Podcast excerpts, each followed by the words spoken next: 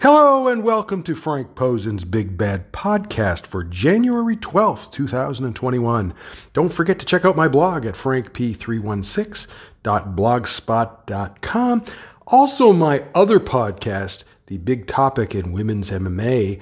Um, we've been off the last couple of weeks, but uh, Schwan Humes and myself will be back on Thursday to preview the upcoming uh, UFC women's fights on the UFC sh- shows. And I'm going to do that on this podcast as well. But first, I want to talk about uh, the one video I posted on my blog, and that is from last week's AEW uh, show, Hikaru Shida versus Abadon. Hikaru defending her AEW Women's Championship.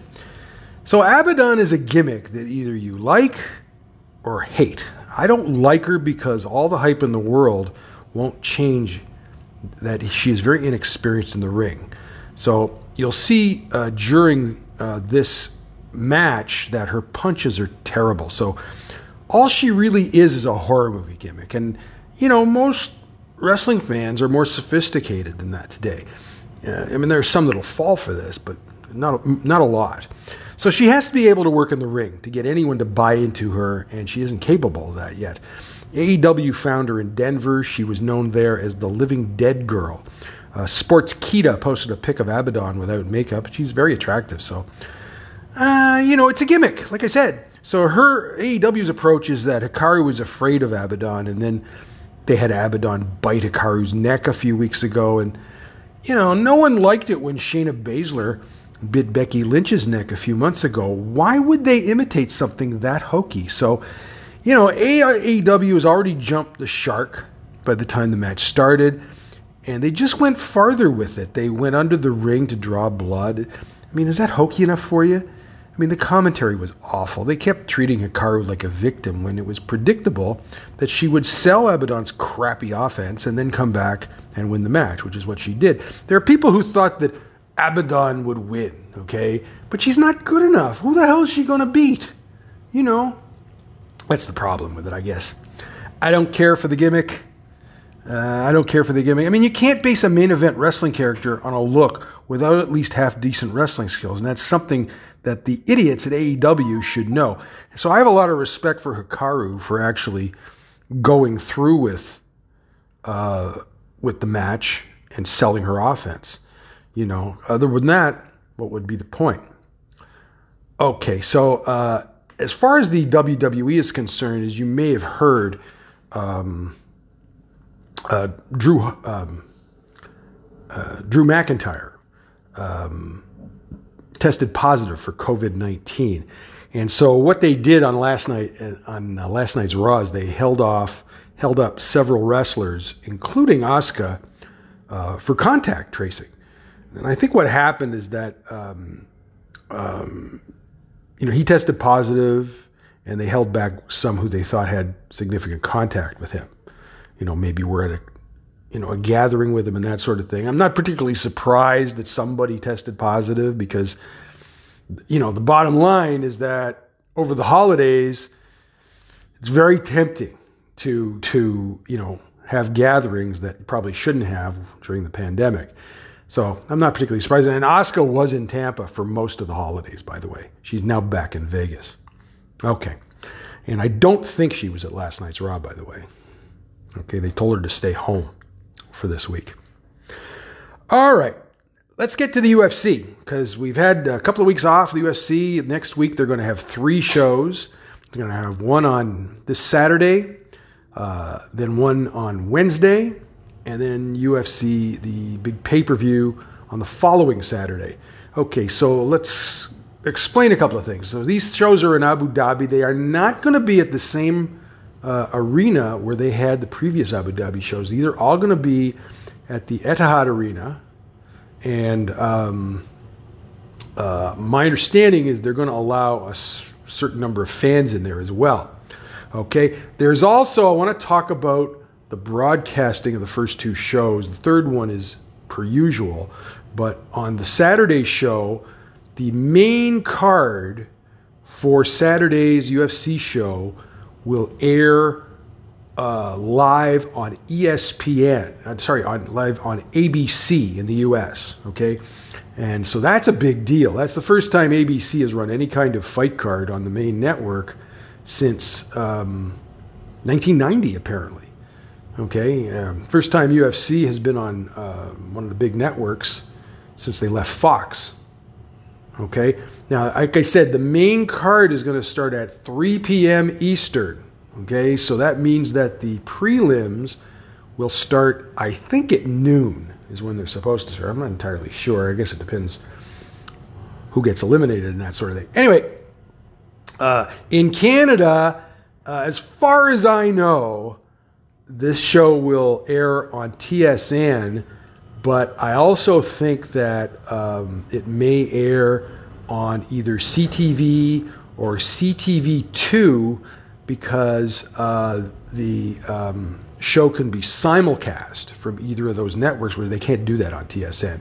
So um, usually they do that uh, with uh, NFL. What it means is they can run the Canadian ads with the U.S. Uh, broadcast, and the Canadian networks do that a lot. Okay, uh, but they can only do it with the broadcast networks like CTV and CTV2, not with TSN. Okay, now on the Wednesday show, that's going to be on ESPN Plus as usual and also TSN, but it's even earlier where the main card is going to start at noon. Okay, so that means that the prelims are going to start like really early. I think 9 a.m. or something like that. I'm not exactly sure. Uh, I actually kind of like that because it means uh, uh, uh if they're running at night, there could be conflict with um, um, uh, with NXT or AEW. This way, here, there's no conflict. Okay, so now that we know what the ground rules are, let's talk about uh, there's uh, two women's matches on each of these UFC uh, shows. First, on Saturday, we're going to have um, both matches are on the prelims. Um, the first match was supposed to be uh, Bethe Correia versus uh, Yanan Wu. Um, it's supposed to be. It was supposed to be Bethe's um, retirement fight, but uh, she has had to pull out uh, due to appendicitis, and she has already said that she will uh, return to have her final fight in um, later in the spring, probably May or June or something like that. So there is a new opponent. Yanan Wu has a new opponent, and that is Jocelyn Edwards, UFC newcomer. We'll get to her in a second. Uh, Yanan Wu, I'm sure you've already seen her. She's one and two in the UFC. Uh, this fight is at flyweight. Last time, uh, things did not go well for Yanan. Uh, she's from China, of course. Uh, she's not as good as the other Chinese fighters like uh, Zhang Weili and uh, um, uh, the other one, who I've forgotten her name. But the point is, is that she's not as good a fighter, and she missed weight last time out, and then she lost, and says she lost to Mizuki, and Mizuki is not a flyweight; she fights at strawweight, so didn't look good. Okay. Jocelyn, as I said, is a UFC newcomer. She is 25 years old, uh, born in Panama, her record is nine and two. Um, now, um, I did not really watch her fight. There's only one of her fights on YouTube, and it's a pretty old fight, so can't really take much out of that. But uh, I did get a bit of a scouting report uh, from a guy who basically specializes in scouting report, and that's Sean Bitters of Cageside Seats and he pro- he projected that Jocelyn would likely arrive um, in the UFC in 2021, and here she is. So as I said, she's uh, 25 years old, originally from Panama. These days, she's been training in Mexico and also in El Paso, Texas. So she's going across the border. Um, so uh, here's the deal on her. Uh, she lost a fight in 2018 in in LFA, I believe it was a title fight against uh, Sarah Alpar, who's now in the UFC. And she looked awful in her first fight. And um, what Bitters said is that if Edwards had won that fight, if Jocelyn had won that fight, she would have got the call from the UFC there at that time. But she lost, and so she took about a year and a half off.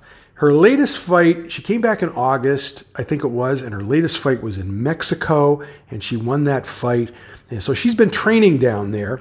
So here's the thing you got you got to keep in mind. This will be Jocelyn's first fight at flyweight. All her fights have been at um, bantamweight until now. So the question is, can she make that weight?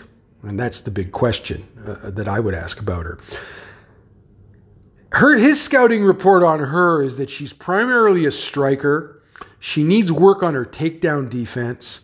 So, as I said, I, I haven't seen enough of her to really um, comment on her. Uh, but um, you know, uh, she may very well win this fight. Okay, wouldn't shock me. And if uh, Yanan Wu loses, she could get released. That wouldn't shock me either. Okay, the other uh, uh, fight on this show is at uh, bantamweight. It is Sarah Moras versus Vanessa Melo, and um, it doesn't really matter. This is another one of these fights, a very low level fight.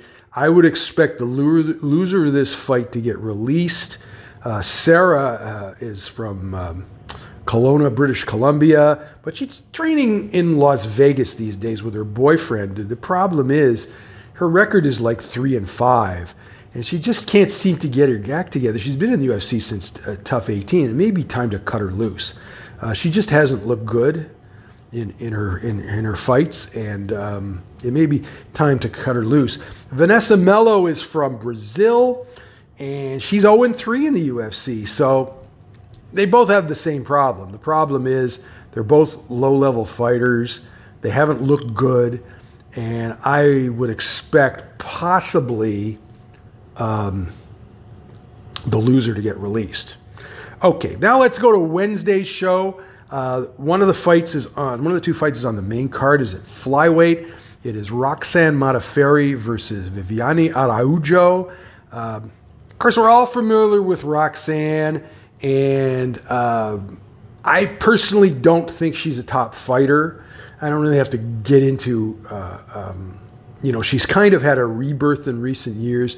And I think it's mostly because she's uh, improved her striking quite a bit. And you have to credit John Wood for that. Uh, you know, there was a time when Roxy would not punch anybody, and that wasn't going to get her anywhere. Okay. But I think she's in tough here with Viviane, who um, is from Brazil. Uh, she's um, nine and two. She's two and one in the UFC.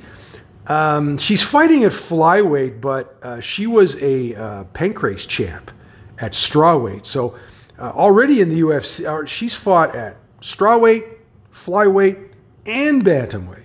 So she's she's pretty good. She's a pretty good fighter. I think she's uh, for me. I like her better than Roxy. So I just think she's a better fighter. Okay, and that's really what it comes down to for me. So um, I expect her to win that. The other fight the hell is that? The other fight is uh, on the prelims. It is at flyweight. It is Victoria Leonardo against Manon Fiorot. So Victoria um, uh, is an Invicta veteran. She is um, she is from uh, fights at she's from Louisiana. Did it again. She's from Louisiana. Um, it's like I said, she's an Invicta veteran. We saw her. Uh, she made her UFC debut. She um, got a UFC contract. She was in the Contender Series a couple of months ago, and she won the fight there, so she got a contract. Um, now, Manon Fiorot is from Nice, France. She is 30 years old, and um, um she um, her record is five and one. She has fought uh, in uh, the um, EFC in in uh, Africa, and she's also fought at UAE. So she's fought in Abu Dhabi before, eh? So um, several of her fights are on YouTube, And to me, she looks like she's a very aggressive striker. Uh, she's also fairly big for a flyweight, so I, I, would expect her to have a size advantage here. You know, um, I would expect her to have a size advantage here. Um, Victoria is probably a little smaller than her.